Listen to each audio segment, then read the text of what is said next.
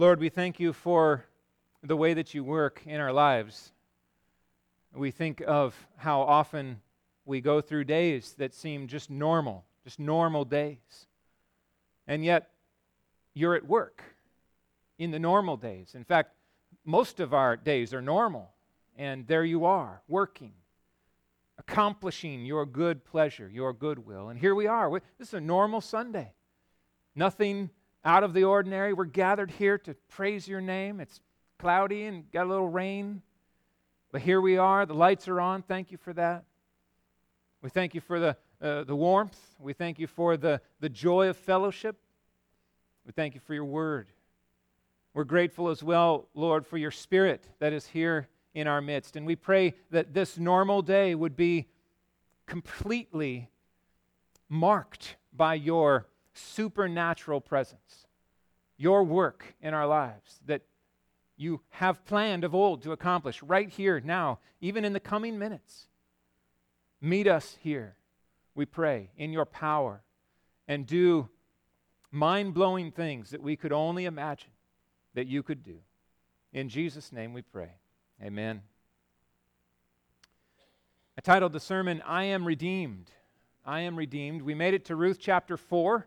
Uh, so next week is the concluding sermon as, as we uh, finish our series through the book of Ruth. Today we're going to see some resolution, which is wonderful. It's, it's, it's tough to leave off like we did last week on a cliffhanger. Well, what's going to happen? Who is this other guy? There's another Redeemer. Oh, no. And so the story continues to unfold, and I'm excited to share it together with you. We begin at the city gate in verses 1 and 2. Let's just look at how the story goes here. Uh, verse 1 Now Boaz had gone up to the gate and sat down there, and behold, the Redeemer, of whom Boaz had spoken, came by. Uh, just so happened that he came by, right? You get that, that narrator thing going. It's, it's just, behold, there he was. So Boaz said, Turn aside, friend, and sit down here. And he turned aside and sat down. And he took ten men of the elders of the city and said, Sit down here.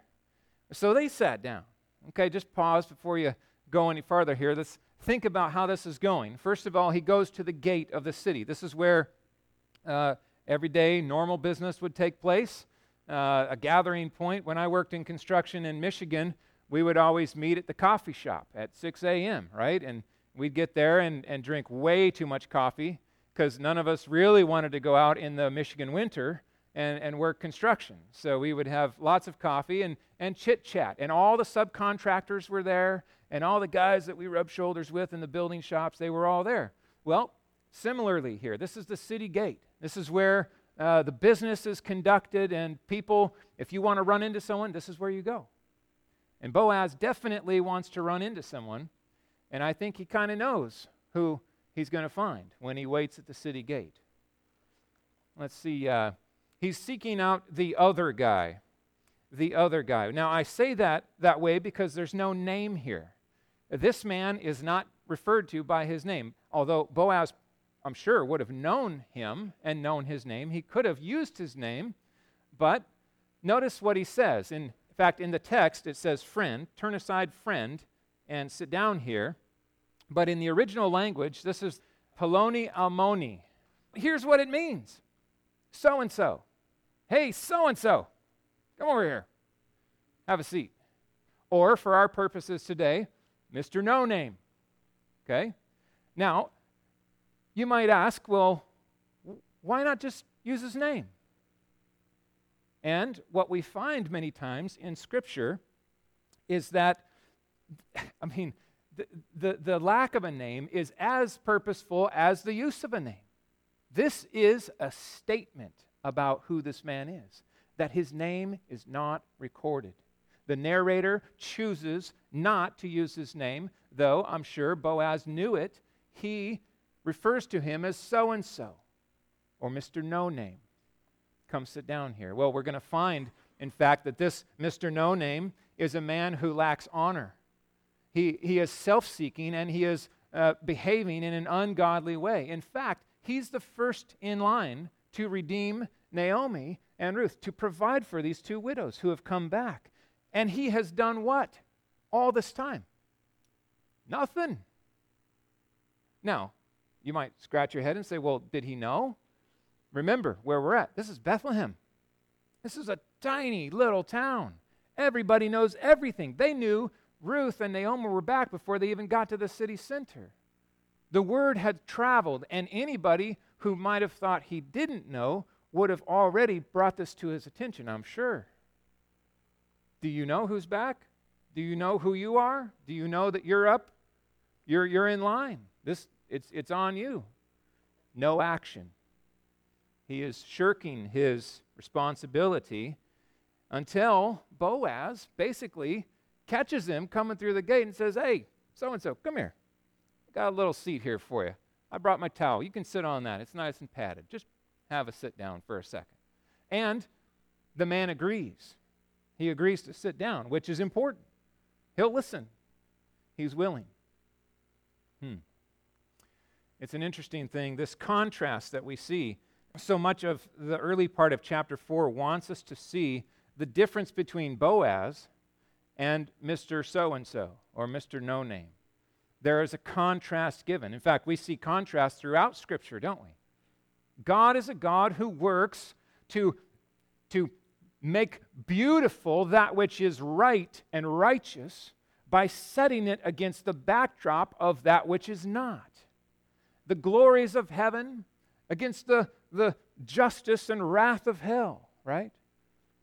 The glories of Christ, the Redeemer, set against the betrayal of Judas and his kiss. True love against self seeking love.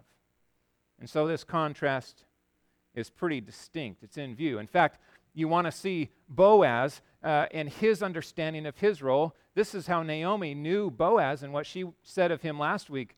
Wait, my daughter, until you learn how the matter turns out. For the man, Boaz, he will not rest, but we'll settle the matter today. What does Naomi know about Boaz? This is a worthy man. He's not just going to hope you forget or let a month or two go by. He's a man who does what is right, and he doesn't delay. I always remember my parents reminding me, my mom especially, she would say, Jeremy, to delay is to disobey. Now, parents, you can use that, okay? D- think about this. Son, I want you to go clean up your room. Okay, a day or two later, what have I done? I've disobeyed. Uh, there is an obedience, a quickness to this that she sees in Boaz and anticipates, and sure enough, he's there at the gate. First thing. Contrast against this other man is that he has waited months and done nothing. So they're there where the public business is transacted, and he gathers 10 elders, 10 witnesses in this time, in order to have a synagogue officially recognized and up and functioning, you had to have 10 men. And uh, the, so the number 10 was a, a valued number, a complete number. Boaz says, let's, let's gather 10 elders, 10 uh, respected men who can then serve as witnesses, much like we do at weddings, before God and before these witnesses here today. And so they are then going to witness this legal proceeding that's about to unfold that Boaz has in mind. Now, I titled the next section, No! I just had to. Kind of like those soccer announcers when they score a goal. It's like this in the story. You're going along, and then you hit verses 3 and 4, and you just want to say, No! Let's read it. Then he said to the Redeemer, Mr. No Name, Naomi, who has come back from the, con- uh, the country of Moab, is selling a parcel of land that belonged to our relative Elimelech. So I thought I would tell you of it and say, Buy it in the presence of those sitting here and in the presence of the elders of my people. If you will redeem it, redeem it. But if you will not, tell me that I may know, for there is no one besides you to redeem it, and I come after you. And he said, Get ready. He said, I will redeem it. Exactly. No. What? That's not what we want to hear. We're, t- we're four chapters into this, this love story. This can't be. Say it's not so. Now, selling a parcel of land, let's consider this a little bit here. There are some really interesting details that are taking place. First of all, the, the selling of a piece of land was more, uh, uh more or less the use of that land, okay? Because the land was not really something that could be sold. That was something that was to be remaining in that name, that family name, throughout the generations. It was to stay with that family as it was parceled out on the finishing of the conquest. And so you have this piece of land that Naomi owns, and she has it, but she's of an age where she cannot work this land. She is unable to farm this land. And so she's probably selling in numbers of years um, the use of this land to somebody. Now, the problem that you have here is that uh, the year of Jubilee, and just have to kind of build this into our understanding, every 50 years, the end of seven sevens, so uh, after the 49th year, every 50 year, think about this. Every prisoner, all the captives were released in the year of Jubilee. Uh, all debts were com- completely abolished and forgiven. And the big piece of the puzzle here all property was returned to its rightful owners. Or, in that sense, those who had to do what Naomi was doing to, to sell off the use of her land to someone who could actually produce it and, uh, and, and profit from it, then would have to, to give that back to Naomi at the end of uh, the, uh, the, the 49 years or in the year of Jubilee. And also, all labor contracts were released. So, anyone who was an indentured servant, anybody under the yoke of uh, another employer was then set free to return, and it was kind of like hitting reset on all of the economy. So after 50 years, every 50 years, the Lord hit reset and things went back to the way they originally were. What it does is it actually avoids the uh, rich becoming richer and richer and those who are poor becoming poorer and poorer and it kind of resets things back to the way they originally were. Here's the problem that we have, though Naomi is trying to sell this property or the use of this property for as many years as lead up to Jubilee. And then it all resets. But, but what do you do when it resets? Naomi is an older lady. And, and Ruth is a widow. She has no, no name. There's really no one to give this land to. And this, this is what the Redeemer sees. He sees this. And he says, Hey, I can acquire land with no future lineage to claim it back at the year of Jubilee. Done. It's a win win.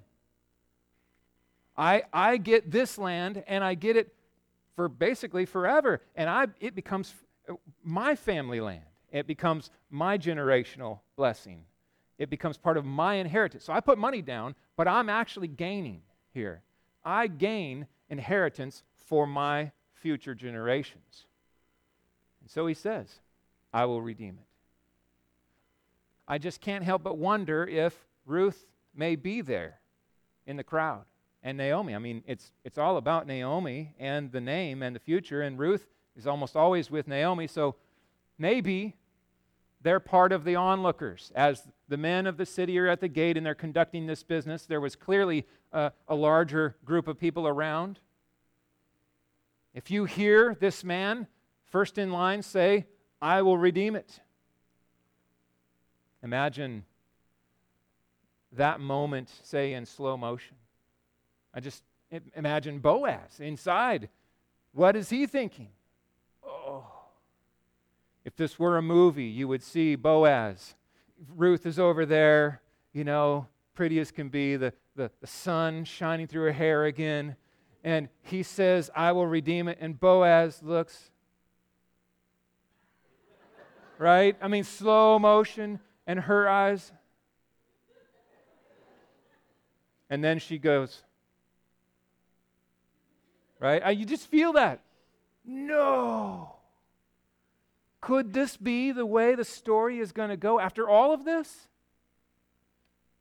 Now, we don't know if Ruth was there, but thankfully, it's not the end of the story. It doesn't end there. Let's read on, verse 5. Then Boaz said, The day you buy the field from the hand of Naomi, you also acquire Ruth the Moabite, the widow of the dead, in order to perpetuate the name of the dead in his inheritance. Then the Redeemer said, I-, I cannot redeem it for myself, lest I impair my own inheritance. Take my right of redemption for yourself, for I cannot redeem it. Oh. It was close. It was a close call. Boaz is such a masterful director of this series of events. He waits to, to bring this important piece of the puzzle uh, to, to light until the man says, Yeah, I'll redeem it. Piece of cake. That looks great. I win on both, on both fronts. And then he adds this very significant portion in. Hmm. You must perpetuate the name, the name, right? Whose name? This is Elimelech, because both of his sons are dead. And Ruth is now uh, the, the, the, the widow of Mahlon. And so here, his name is attached to Elimelech's name, and the land, you, you can't separate that. Ruth goes with the land. Because the name, the name matters so much. Perpetuation of the lineage and provision for two widows was not what this Mr. No Name signed up for. He, he was not interested in this. In fact, his response, he repeats because he says, I, I cannot redeem it. I cannot redeem it. I don't want to impair my own inheritance. Now, think of what that communicates. What is he saying? Well, if I'm going to put money down, I want to have a certain and sure return on that money. If I put money down to purchase this property, and then I have to raise up an heir who's going to inherit it at the year of Jubilee, I've wasted money. And, and there's no return for me. Therefore, I'm out. I'm out. Now, to be clear, I mean, he has the right of refusal. He, he can do this. It's legal, but it's selfish He's not concerned about these two widows. He doesn't have concern for grace or for their future or for their, uh, their story. It's just, it's all about him. I cannot redeem it. Or, I will not. I will not do it. In fact, you could hear him say after this, it's not personal, just business. Right? How many times has that line been used as an excuse for sin. For, for hard hearted, self centered, self serving activity in the business world. Hey, man, it's not personal, it's just business. It's what it is. Now, there are times where that's valid, right? But there are other times where you have this meeting of circumstances and you say, there, has got to be a better way, a righteous way for this to unfold. It's kind of like the difference between the letter of the law and the heart of the law. Right? By the letter of the law, this man is okay. He, he's, he's cool with just walking away and, and, and being done. But, but he's missing the heart of law, which is what? Love. Love. The heart of the law is love. And, and he is not motivated like Boaz is. He, he, he looks at these widows and he sees burden. Boaz looks at these widows and he sees blessing. I want to bless them. What can I do to help them? Interesting. Sacrificial love and generous grace. What a contrast between these two men. Buy it for yourself, he says. Let's read this. Verse 7. Now, this was the custom in former times in Israel concerning the redeeming and exchanging uh, to confirm a transaction, the one drew off his sandal and gave it to the other. And this was the manner of a, test, of a testing in Israel. So when the Redeemer said to Boaz, Buy it for yourself, he drew off his sandal. Okay, so I brought my sandal. I'm excited. Been saving these sandals. I think I inherited a hand me down from Ethan. Uh, that's weird. he used these, but his feet grew so fast he hardly used them. They're brand new. So I brought this sandal and I thought, you know, it's interesting that that would be how they would communicate this. He drew off his sandal. He says, I cannot redeem it. You redeem it. Now, what's being communicated here in, in the handing of the sandal is it is not mine to tread upon, this property. Well, I have a right to buy it. I refuse that right now, and I give you the right. You take my sandal, and I'll hobble home, I guess, on one foot. But, but I will not tread upon this land. This is yours now. You have the right. You take it and uh, I will respect that. And, and it's in, in view of the witnesses. So there could be no recourse for this man to say, ah, I changed my mind. No, you handed him the sandal, you gave him the sandal. It's finished. It's finished. What a joy this is for Boaz. A joyful proclamation.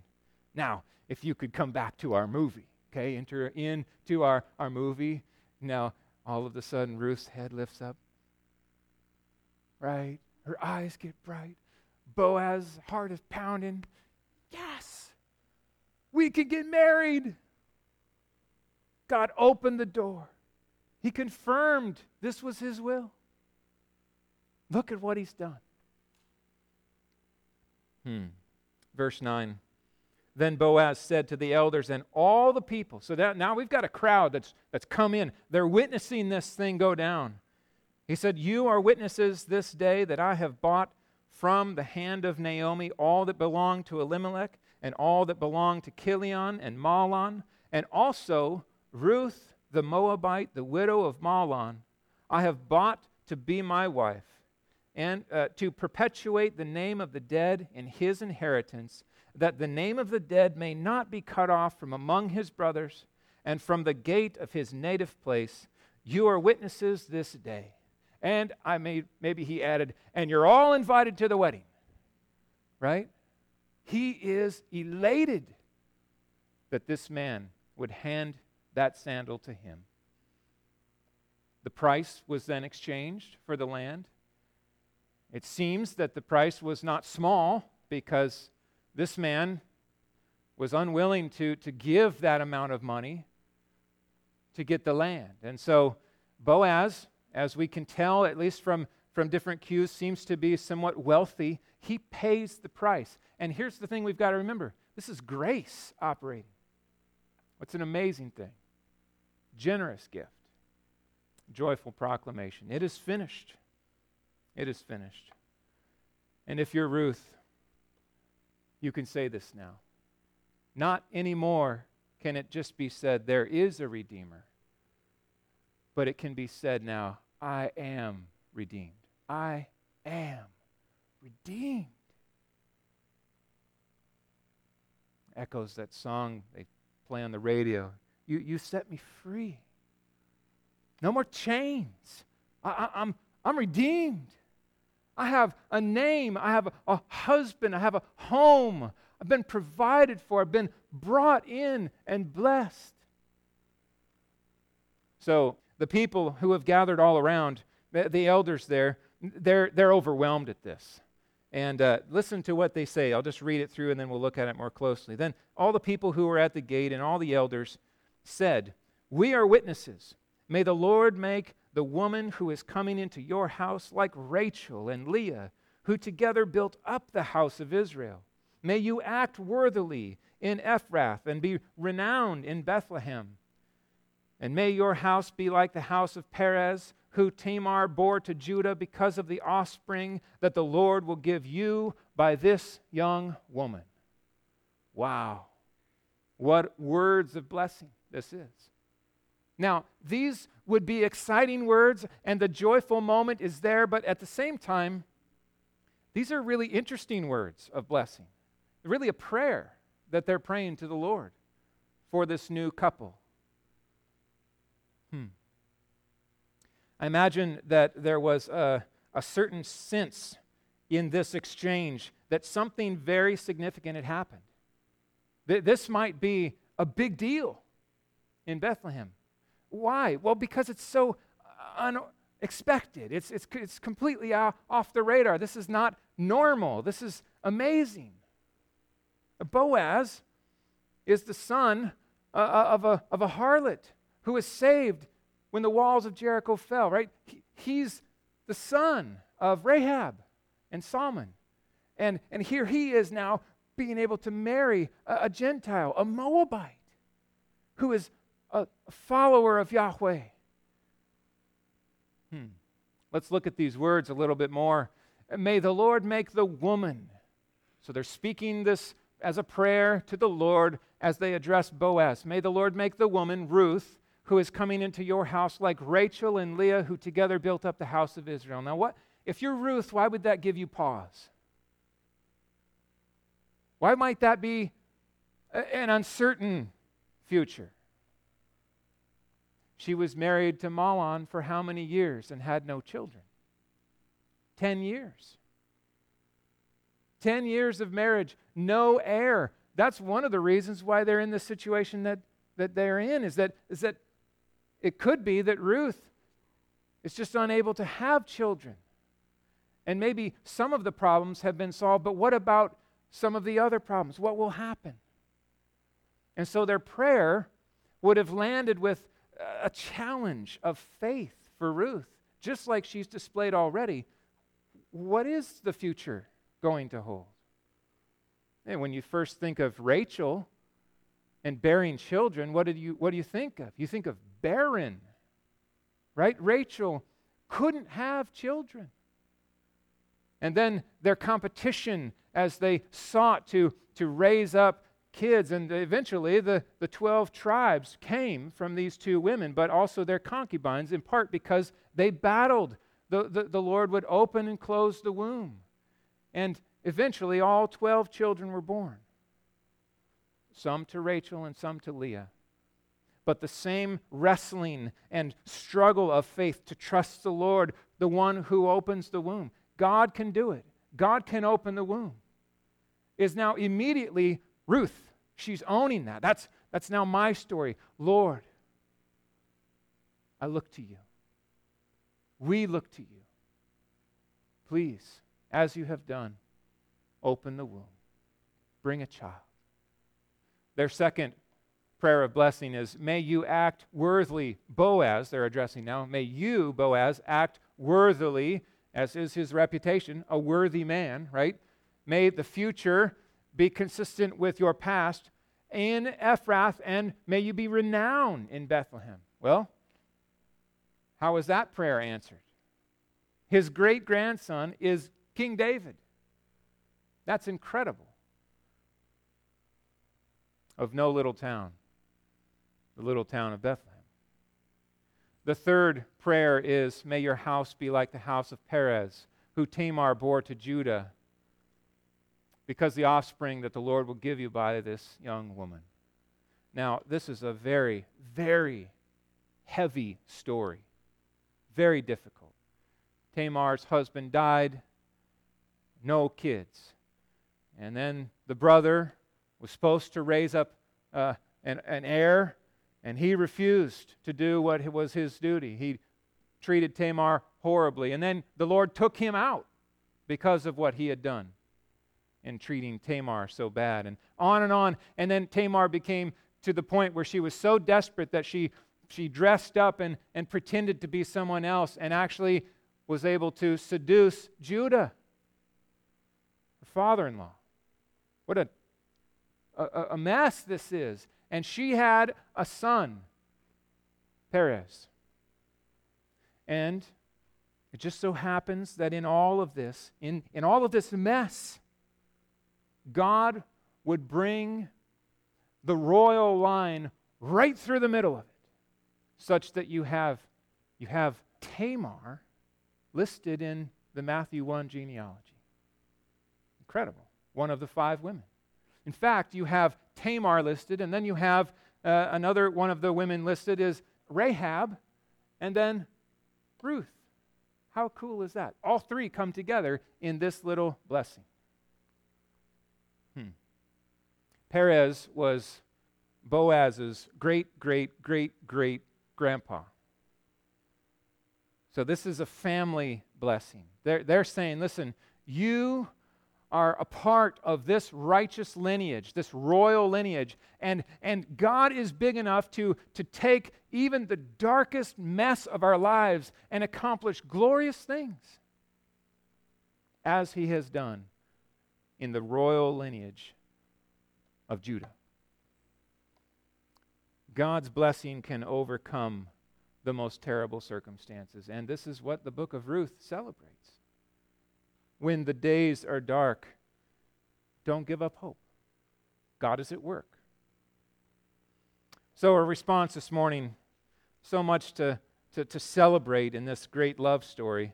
I just want to draw our attention to two things. Two things. First is that this is God's sovereign plan. This was plan A. Even the, the no, what did he do? What? Did he say that? He said he would redeem. Oh, no. Even that was plan A. All of this, every detail, every day, every challenge and, and storm cloud and tragedy and loss and, and, and celebration and joy, all of it is plan A. And look at how God is working. Look at what He's doing on just these normal days. God's sovereign plan. Do you realize that your life is plan A for God? Today is plan A.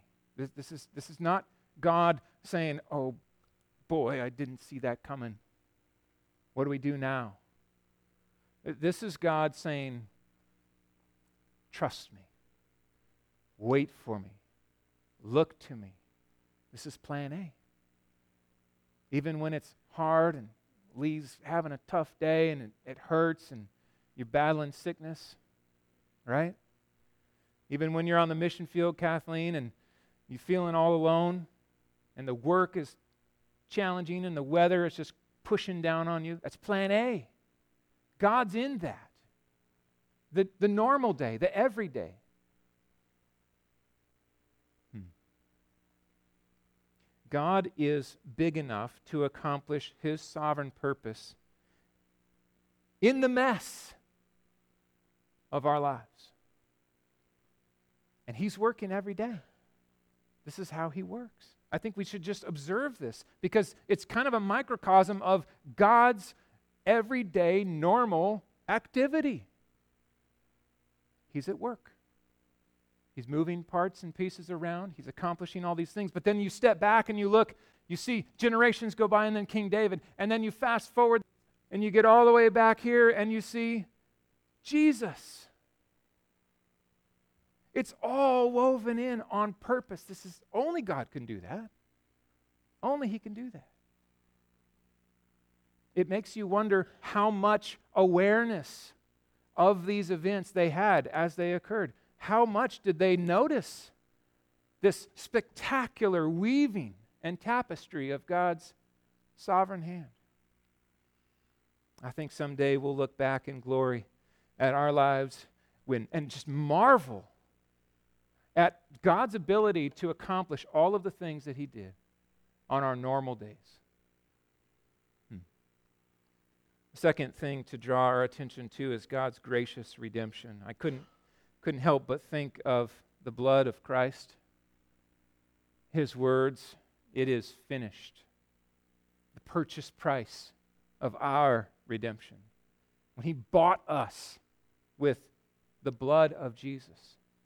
We've been purchased back from the dead, from slavery, from darkness. We've been brought into the family of God, given a name, a future, a love. God is so good. His grace is so lavish. And so we can say today, because of what Jesus has done, I am redeemed. I'm redeemed through faith in Him by trusting in His good and finished work. I am redeemed. I can be saved. If you're here today and you have not turned from your sin, and run to Jesus and trusted Him as your Savior, today you can say these words. The promise goes out. All who believe in Jesus will be saved. Turn to Him, trust Him, repent of your sins. And you, like Ruth, can say, I am redeemed. Forever I have a home. Forgiven. Couldn't help but think of this passage from Colossians, and I just want to close by reading this and then pray. Christians, church, good shepherd, may you be strengthened with all power according to his glorious might for all endurance, right? On ordinary days and heavy days and challenging days and glorious days and patience. Patience when it's not easy, when you're at your very end.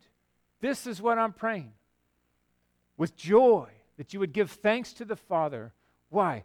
He's qualified you to share in the inheritance of the saints in light.